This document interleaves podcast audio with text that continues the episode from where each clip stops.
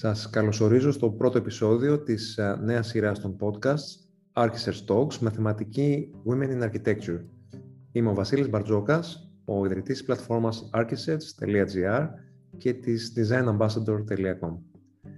Τα Architects Talks έφτασαν στο νούμερο 4 των charts του Spotify για αρκετές εβδομάδες. Τα podcast αυτά γίνονται στο πλαίσιο της ενότητας Women in Architecture, η οποία ξεκίνησε το 2020 από το architects.gr και την Design Ambassador. Ο διάλογος τότε εξελισσόταν μετρημένα, καθώς η ισότητα στην πράξη θεωρούταν δεδομένη. Ωστόσο, σήμερα πολλές βεβαιότητες έχουν κλονιστεί. Έτσι, το θέμα για την Παγκόσμια ημέρα της γυναίκας, το οποίο χαρακτηρίζει όλο το 2021 από τα Ηνωμένα Έθνη, είναι Women in Leadership, με στόχο την διαμόρφωση ενός ακόμα πιο ισότιμου μέλλοντος στη μετα-COVID περίοδο. Το 2021 λοιπόν είναι ένα έτος που γιορτάζουμε τις επιτυχίες που μας εμπνέουν, αλλά και ανακαλύπτουμε, επισημαίνουμε και επιλύουμε τα κενά που υπάρχουν. Για να μετρήσουμε επιτυχίες και να εντοπίσουμε σημεία προβληματισμού μαζί μας σήμερα, είναι η Έστα Γιοργαλά, Design Director του γραφείου A&M Architects. Να πούμε λίγα λόγια για την A&M. Όλα ξεκίνησαν το 1983 όταν ο Μιχάλης Μαυρολέων και ο Άντι Αλεξιάδης επέστρεψαν από τη ΣΥΠΑ στην Ελλάδα γεμάτοι φρέσκες ιδέες στο σάκο τους. Όραμά τους να ιδρύσουν μια αρχιτεκτονική εταιρεία στην Αθήνα που θα απευθυνόταν στον ιδιωτικό τομέα και θα συστέγαζε μια ομάδα επίλεκτων μηχανικών όλων των ειδικοτήτων προσφέροντας στέγκοι υπηρεσίες. Μέσα στα 38 χρόνια που μεσολάβησαν, η A&M μεγάλωσε και σήμερα έχει πέρα από το σχεδιαστικό τμήμα των αρχιτεκτόνων τμήματα Interior Design, Graphics, 3D Visualizations, Engineering, Quantity Surveying και Project Management. Δεν έχτισε μόνο κτίρια και χώρους για τους πελάτες της, αλλά κυρίως επένδυσε σε σχέσεις φιλίας με εταιρείες όπως η Pfizer, η Deloitte, η Expedia, η Microsoft, η Booking, η Glaxo και πολλούς άλλους, ενώ σχεδιάζει τα retail spaces και food parks των αεροδρομίων της SSP σε όλο τον κόσμο για τα αεροδρόμια του Ντουμπάι, του Αμπου Ντάμπι, του Μπαχρέιν, της Μόσχας, της Ντόχας, της Βουδαπέστης και φυσικά το Ελβενζέλος. Από την νοτιοανατολική Ευρώπη επεκτάθηκε στη Μέση Ανατολή, τη Βόρεια Αφρική, την Ανατολική Ευρώπη και πρόσφατα στην Κίνα. Τα έργα της ΕΕΝΕΜ είναι γεμάτα θετική ενέργεια. Σήμερα η ομάδα της εταιρείας αριθμεί 65 ανθρώπους σε μια φανταστική επαγγελματική κουλτούρα. Όλοι τους βασίζονται στην ειλικρίνεια, στην αναζήτηση της καινοτομίας, στην αμοιβαία εμπιστοσύνη, στη διαβίου μάθηση και το κυριότερο, στην πίστη της συνεργασίας. Έστα καλησπέρα και σε ευχαριστούμε πολύ που είσαι απόψε μαζί μας και εγκαινιάζεις αυτό το νέο κύκλο podcast. Βασίλη, καλησπέρα και από μένα. Αρχικά συγχαρητήρια για όλο αυτό το initiative και τους προηγούμενους κύκλους συζητήσεων που απολαύσαμε όλο αυτό το διάστημα του lockdown. Ένα δύσκολο διάστημα για όλους και σε ευχαριστώ ιδιαίτερα για την πρόσκληση απόψε. Να είσαι καλά. Ποια είναι η ιστορία σου και πώς μπήκε η αρχιτεκτονική στη ζωή σου; Γενικά μπορώ να πω πως το κεφάλαιο αρχιτεκτονική ήρθε στη ζωή μου κάπως τυχαία Μεγάλωσα σε ένα περιβάλλον αρκετά τεχνοκρατικό, μιας και ο μπαμπάς είναι μηχανολόγος μηχανικός, η μαμά γιατρός. Η αρχιτεκτονική νομίζω ήρθε να συγκεράσει αυτές τις προσλαμβάνουσες με τις καλλιτεχνικές ανησυχίες που είχα σαν παιδί. Κάπως έτσι, στα μέσα της τρίτης λυκείου ξεκίνησα την προετοιμασία και μπήκα στο Μετσόβιο. Να συνεχίσω με τα εργασιακά; Ναι, ναι, ναι. μικρή πορεία. Ε, ξεκίνησα να εργάζομαι αρκετά νωρίς στο γραφείο ενός καθηγητή μας στη σχολή, στον Κώστα το Μωραήτη, όπου έμεινα πέντε χρόνια παράλληλα με τις σπουδές. Εκεί έμαθα πραγματικά πολλά και είμαι ευγνώμων για αυτή τη συνεργασία. Συνεχίζω τις σπουδές μου στη Bartlett, στο UCL και μετά από μια μικρή συνεργασία σε κατασκευατική εταιρεία στο Λονδίνο επιστρέφω στην Ελλάδα. Ε, εκεί θεωρώ ότι έκανα και μια ενδιαφέρουσα στροφή στην καριέρα. Ε, εντάσσομαι γρήγορα στο δυναμικό μιας εταιρείας που έκανε design and fit out σε super yachts. Θα έλεγα δύο χρόνια δύσκολα, αλλά γεμάτα διεθνείς συνεργασίες, ταξίδια και εμπειρίες. Στη συνέχεια μου δόθηκε η ευκαιρία να συνεργαστώ με ένα γραφείο στην Go που δραστηριοποιείται στο hoteling σχεδιάζοντας 5-star resorts ε, και το 2013 γνωρίζω τον κόσμο της A&M και από τη θέση του Project Manager εκπροσωπώ την εταιρεία στη Διεθνή Αρένα με αρκετά έργα θα έλεγα στη Μέση Ανατολή, κυρίως αεροδρόμια, όπου έμεινα και για τρία συνεχόμενα έτη. Επιστρέφοντας στην Ελλάδα, αναλαμβάνω με παρότρινση του Μιχάλη τη θέση του Design Operations Manager και κάπως έτσι φτάνουμε στο σήμερα, που από τη θέση πλέον του Design Director προσπαθώ να ξέρεις, κατευθύνω και εμπνεύσω τις σχεδιαστικές δραστηριότητες της εταιρείας. Πολύ ωραία. Ε, η φετινή ημέρα της γυναίκας, τη Δευτέρα, ε, εντάσσεται στη θεματική που χαρακτηρίζει όλο το έτος ως ε, Women in Leadership. Πώς μεταφράζεται το γυναικείο leadership στην αρχιτεκτονική; Leadership. Ε, καθώς ηγούμε τα τελευταία τέσσερα χρόνια μιας ομάδας σχεδόν 30 αρχιτεκτόνων και designers, θα ήθελα να διευκρινίσω ξέρεις, πως ο ρόλος αυτός απαιτεί πολλές περισσότερες δεξιότητες από το να είσαι ένας καλός αρχιτέκτονας. Ε, για μένα απαιτεί μια τελείως διαφορετική νοοτροπία και φιλοσοφία, η οποία δεν διδάσκεται, αλλά την αποκτάς και αναπτύσσεις με τα χρόνια, ευτυχώς. Ε, θα αναφερθώ λίγο έτσι διαβάζοντας κάποια δημοσιεύματα της McKinsey που έχει ασχοληθεί πολύ με το management ε, ανθρώπων που είναι στην αρχιτεκτονική και το design ε, που έχουν δώσει μια πολύ ενδιαφέρουσα ερμηνεία για, για εμάς τους αρχιτέκτονες. Οι αρχιτέκτονες είναι έξυπνα όντα που παθιασμένα ενδιαφέρονται για αυτό που κάνουν. Τους βοηθάει πάντα να έχουν έναν ξεκάθαρο σκοπό, είχαν γράψει σε αυτό το δημοσίευμα. Και νομίζω ότι αυτομάτως αν το σκεφτούμε, το να ηγεί σε πολλών δημιουργικών ανθρώπων είναι μια συνεχής διαδικασία ακρόασης, κατανόησης, παρότρινσης, έμπνευσης και καθοδήγησης παρά ελέγχου. Νομίζω ότι εμείς οι αρχιτέκτονες συχνά δεν υπακούμε σε νόρμες και διαταγές. Στα χρόνια που είσαι επαγγελματικά ενεργή, πώς ε, έχετε δει, τις, έχεις δει τις συνθήκες στο επάγγελμα να μεταβάλλονται για τις γυναίκες ε, συναδέλφους σου; Κοίτα, στη, στην πρώτη επαγγελματική προσπάθεια σε μικρή ηλικία, σε ηλικία 21 ετών, θα τολμήσω να πω πως μάλλον ήταν προσόν το ότι ήμουν ένα κορίτσι νέο και δυναμικό, ε, γεμάτο έτσι διάθεση να μάθω και να εξελιχθώ. Ε, μετά από χρόνια στο επάγγελμα μόνο περηφάνεια νιώθω για πολλές γυναίκες συναδέλφους που βρίσκονται σε νευραλικές θέσεις μικρών ή μεγάλων, ε, μεγαλύτερων αρχιτεκτονικών σχημάτων και έχουν καταφέρει να ξεχωρίσουν για το ήθος, τη δημιουργικότητα ε, και πολλές φορές για το επιχειρηματικό τους πνεύμα. Νομίζω, Βασίλη, έχεις επιλέξει αρκετά παραδείγματα αξιόλογων γυναικών, ε, συναδέλφων και μάλιστα διαφορετικών γενιών που μπορούν να μιλήσουν για την επιτυχημένη επαγγελματική ιστορία τους Νομίζω είναι και είμαστε η απόδειξη πως οι ευκαιρίες υπάρχουν και οι συνθήκες μέρα με τη μέρα είναι ευνοϊκότερες ε, για τις γυναίκες τουλάχιστον που το τολμούν. Ευχαριστώ πολύ και για τα καλά σου λόγια. Για ποιο λόγο η ποσόστοση των γυναικών που φοιτούν στις αρχιτεκτονικές σχολές είναι αντιστρόφως ανάλογη με αυτό των γυναικών που βρίσκονται στο επάγγελμα ή που βρίσκονται μπροστά στο επάγγελμα. Ναι, ναι. Προσωπικά θεωρώ πως αυτό είναι κάτι που συμβαίνει ανεξαρτήτως ε, φύλου ε, και θα έπρεπε να μας προβληματίζει. Είμαστε πολύ περισσότεροι αυτοί που βγαίνουμε σήμερα από τις σχολές σε σχέση με αυτούς που καταφέρουν τουλάχιστον στην εγχώρια αγορά να, να απορροφήσει ε, να απορροφηθούμε στο επάγγελμα.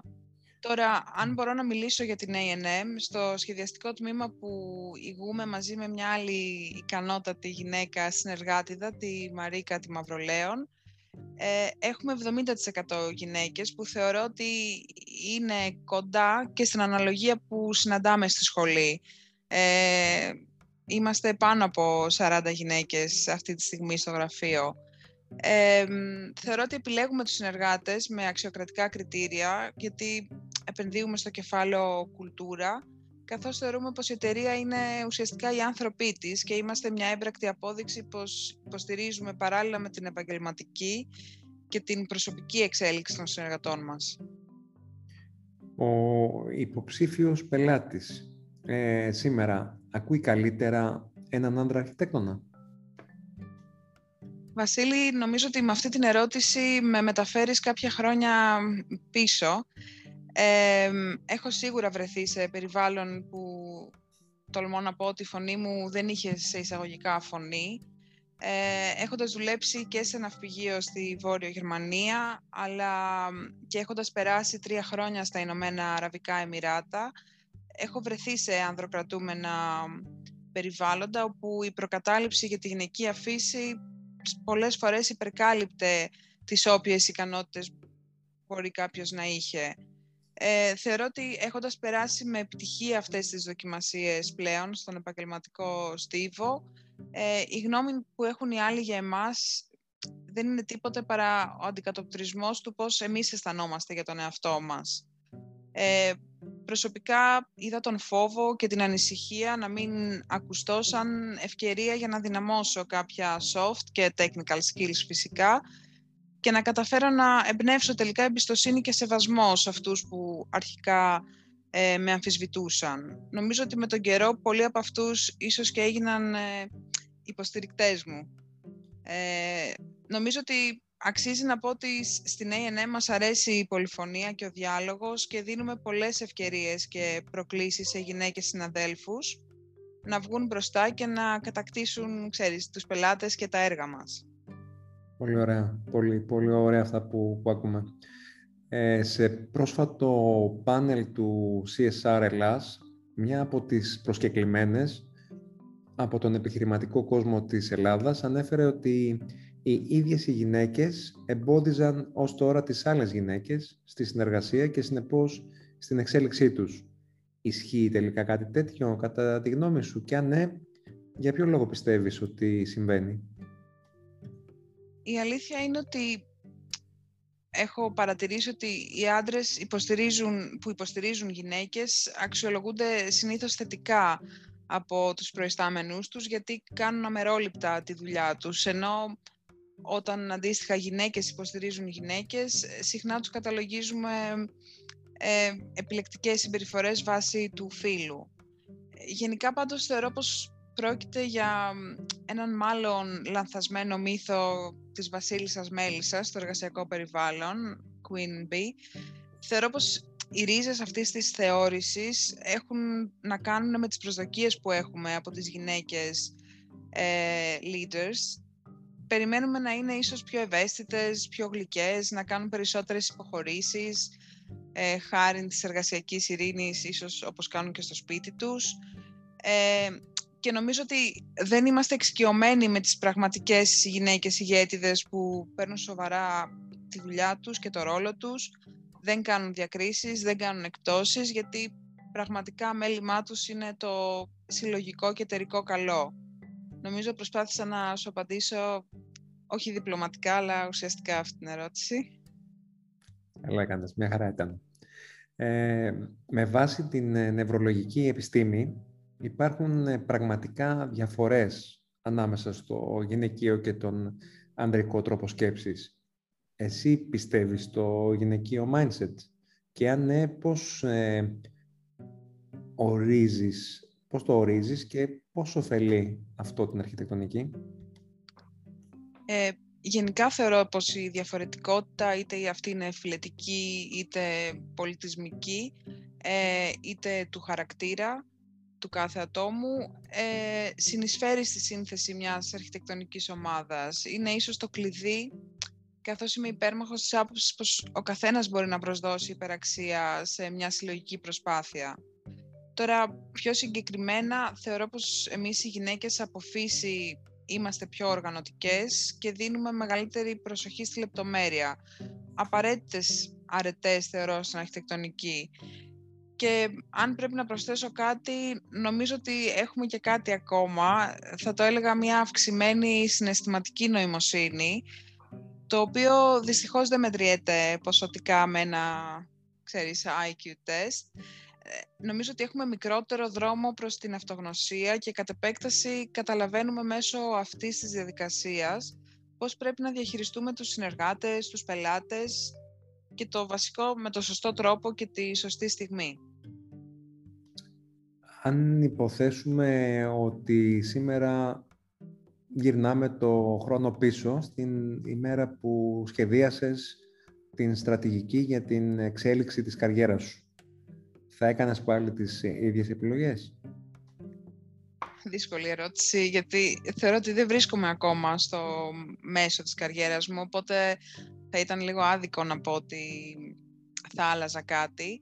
Ε, μπορώ να σου μιλήσω για μια στρατηγικά ορθή κίνηση που έκανα και θεωρώ ότι σε ηλικία 28 χρόνων ε, αποφάσισα να διευρύνω λίγο τους ορίζοντες σε παιδεία που συνήθως θα έλεγα δεν διδασκόμαστε εμείς οι αρχιτέκτονες σε καμία σχολή στον κόσμο ε, και που παραδοσιακά πιστεύω δεν θα επέλεγαν κιόλας γυναίκες. Οπότε από Women in Architecture βρέθηκα σε Women in Construction κάνοντας ένα μεταπτυχιακό στα οικονομικά και το management που θεωρώ ότι έδωσε άλλη διάσταση στον τρόπο που αντιμετώπιζα τα έργα, το σχεδιασμό, τους πελάτες, ε, αλλά και την εταιρεία την ίδια που συνδεόμουν. Ε, η απόφαση αυτή έγινε με παρότρινση ενός άντρα, του πατέρα μου, και νομίζω ότι μεταξίδεψε σε νέους επαγγελματικούς και φυσικούς προορισμούς.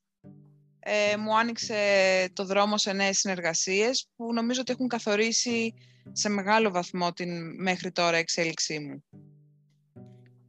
Να περάσουμε τώρα λίγο στο κίνημα Me Too και όλα σε αυτές τις ε, απίθανες αποκαλύψεις που ταλανίζουν την ελληνική κοινωνία σε σχέση με την ε, διαχρονική συμπεριφορά της προς τις γυναίκες και όχι μόνο. Ποια είναι η δική σου άποψη πάνω σε αυτό το θέμα και τι ελπίζεις ε, να αλλάξει για πάντα στο καλό ή κακό μας σύστημα; Σε κάθε περίπτωση νομίζω ότι όπως όλοι μας ή τουλάχιστον οι περισσότεροι αποδοκιμάζω κάθε είδους βίας από όπου και αν προέρχεται και σε όποιον και αν ασκείται ε, και σε αυτή την κατεύθυνση εγώ τουλάχιστον νιώθω την ανάγκη να ξεχωρίσω περιπτώσεις αποκλίνουσας συμπεριφοράς που αποτελούν ποινικό αδίκημα γιατί θεωρώ ότι αυτές χρήζουν άμεσης παραπομπής στη δικαιοσύνη. Τώρα όσον αφορά τα social media και όλο αυτό που έχει δημιουργηθεί το τελευταίο καιρό, αποφεύγω να συντάσσομαι με απόψεις που κυκλοφορούν έτσι αβίαστα στα μέσα κοινωνικής δικτύωσης, ε, γιατί θεωρώ πως είναι απόψεις που δεν γνωρίζουμε και δεν μπορούμε να επαληθεύσουμε. Ε, πολλές φορές έχουν και κάποια σκοπιμότητα που ίσως δεν μπορούμε να διακρίνουμε ε, σίγουρα πιστεύω στην ελευθερία του λόγου, αλλά θεωρώ πως οι διαστάσεις που έχει πάρει σήμερα το κίνημα MeToo ε, απαιτεί την ανάγνωση κάποιων δημοσιευμάτων με λίγο έτσι κριτικό πνεύμα, γιατί μπορεί να πολλές φορές να βγουν λαθασμένα συμπεράσματα και ο θήτης να γίνει θύμα ή και αντίστροφα. Σε μια πιο προσωπική ερώτηση, εσύ έχεις βιώσει ποτέ μια αποκλίνουσα από την ε, επαγγελματική ευπρέπεια συμπεριφορά εξαιτίας του φίλου σου; Ε, έχω βιώσει αποκλίνουσα συμπεριφορά σε εργασιακό περιβάλλον από, θα έλεγα, άνθρωπο που ίσως δεν κατάφερε να επιβληθεί με, ξέρεις, με τη γνώση και την προσωπικότητά του, αλλά όχι επειδή ήμουν απαραίτητα γυναίκα, γιατί θεωρώ ότι παρόμοια συμπεριφορά δέχονταν και οι άντρες ε, συνάδελφοι.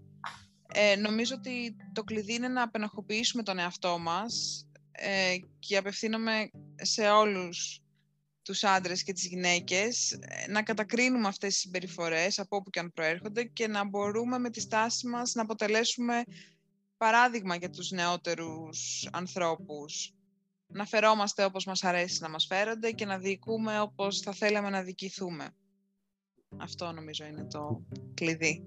Πολύ σωστά.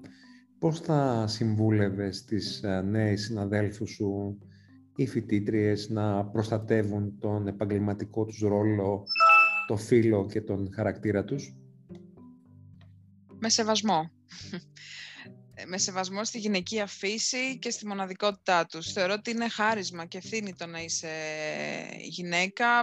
Δυναμικές γυναίκες μπορεί να γνωρίζουμε, να θαυμάζουμε και πολλές από εμάς να γίνουμε. Ε, θα πω μόνο ότι η ευκαιρία του να ηγούμε σήμερα το σχεδιαστικό τμήμα μιας εταιρείας που θαυμάζω μέχρι πριν από 10 χρόνια φάνταζε για μένα όνειρο και ένας άνθρωπος, ένας άντρας που καθημερινά παλεύει για το όραμά του, ο Μιχάλης, ο Μαυρολέων, θεωρώ ότι μου άνοιξε το δρόμο πριν από κάποια χρόνια και νιώθω ευγνωμοσύνη και χρέος για αυτό, καθώς υπήρχαν πολύ αξιόλογοι συνεργάτες, άντρες και γυναίκες στο γραφείο εκείνη την περίοδο, ε, με τους οποίους συμπορευόμαστε μέχρι και σήμερα σαν ομάδα. Σε κάθε συζήτηση για ισότητα εύλογα προκύπτει μια ερώτηση.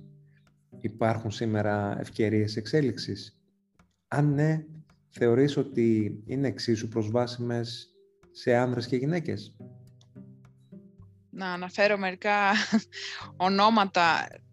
Εντάξει, Ζάχα Χαντί, ανεπανάληπτη, Λίνα Μποπάρτη και πολλά άλλα παραδείγματα γυναικών που κατάφεραν να καταρρύψουν το στερεότυπο πως η αρχιτεκτονική είναι γένους αρσενικού ε, σε εποχές που οι περιορισμοί θεωρώ ήταν πολύ περισσότεροι από τις ευκαιρίες.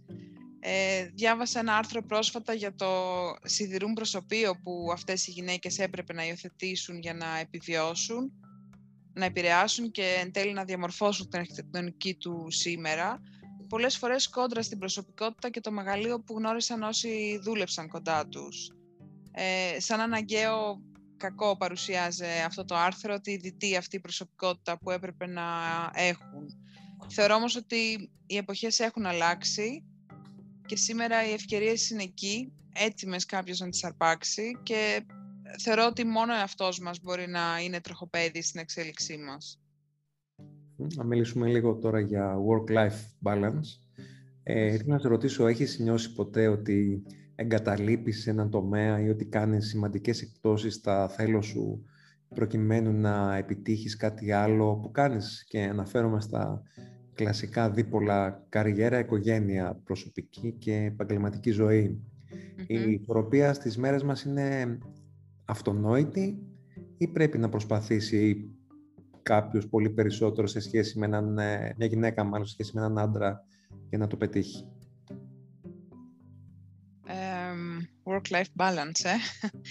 Μιλάς με μια γυναίκα κατά βάση εργασιομανή και νομίζω ότι πλέον μετά από αρκετά χρόνια μπορώ να πω ότι είναι και από επιλογή. Ε, πέρα από την πλάκα όμως θεωρώ πως μεγαλώνοντας τα θέλω αλλάζουν και οι προτεραιότητες μαζί με το θέλω. Ε, πρόσφατα είχα την ευτυχία να δημιουργήσω μια οικογένεια που έχει και ένα νέο τρίτο μέλος.